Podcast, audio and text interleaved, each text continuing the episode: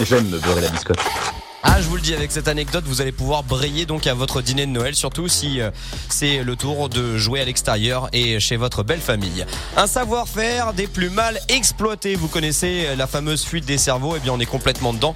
Pour le pantalon donc le plus porté de la planète, saviez-vous qu'il vient de chez nous, en France? On parle du jean ce matin dans Culture Confiture. Retour donc déjà pour notre histoire en 1873 avec un immigré allemand du nom que vous connaissez très certainement, Oscar Levi-Strauss, qui euh, vendait aux chercheurs d'or, non pas des jeans à l'époque, mais des toiles de tente. Mais bon, pas très prospère en Californie, car comme dans les films de cow-boy, on sait qu'ils préfèrent dormir plutôt à la belle étoile pour se faire bouffer par un, par un coyote ou par un serpent à sonnette, plutôt que dormir dans une tente. Les, la demande des chercheurs d'or n'est pas d'avoir des toiles de tente, mais des pantalons résistants pour leur travail. Pour ça, ils s'acoquinent donc à un tailleur du nom de Jacob Davis, nom d'ailleurs qui figure également sur la légendaire étiquette en bas à droite de nos jeans Levis.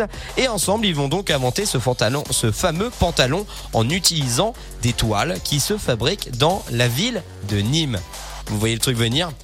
Jean de Nîmes. C'est ce que l'on voit très souvent écrit sur les jeans. Jean de Nîmes. Bah en fait, ça vient d'une toile qui vient de la ville française de Nîmes. C'est fou quand même. Bim, ça, ça commence par une première anecdote. Ensuite, ils utilisent donc des rivets en cuivre pour rendre le pantalon plus résistant aux endroits où les coutures habituellement cèdent. Et en fait, cette sorte de toile de couleur bleue était énormément utilisée au XVIe siècle dans la ville de Gênes en Italie. Et du coup, on appelait ça le bleu de Gênes. Là aussi, vous allez voir le truc venir jusqu'à ce qu'un Anglais venu découvrir donc ce pantalon en Europe et avec son accent, avec son accent dit Blue de jean, Blue Jeans, Blue Jeans de Nîmes. Donc en fait, il y a deux villes qui sont à l'origine du pantalon le plus porté de la planète. C'est complètement dingue. Et puis on va terminer avec cette fameuse petite poche, vous savez que l'on porte à droite sur euh, les euh, pantalons euh, Levi's et sur l'ensemble des jeans d'ailleurs, eh bien cette petite poche, comme dans d'autres cultures confitures on le disait, hein, 90% des humains sont donc droitiers. À la base, ce n'était pas pour mettre son monocle, mais bien pour mettre sa montre à gousset.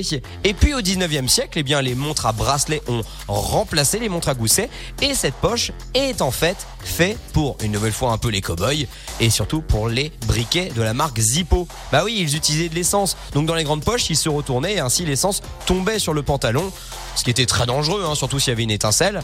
Donc du coup, on pouvait toujours le mettre à l'endroit, il restait bien stable et surtout, il évitait de se renverser grâce à cette petite poche. Vous savez tout sur le blue jean. Et alors là, si avec ça vous faites pas briller Noël, je peux plus rien pour vous. 7h51.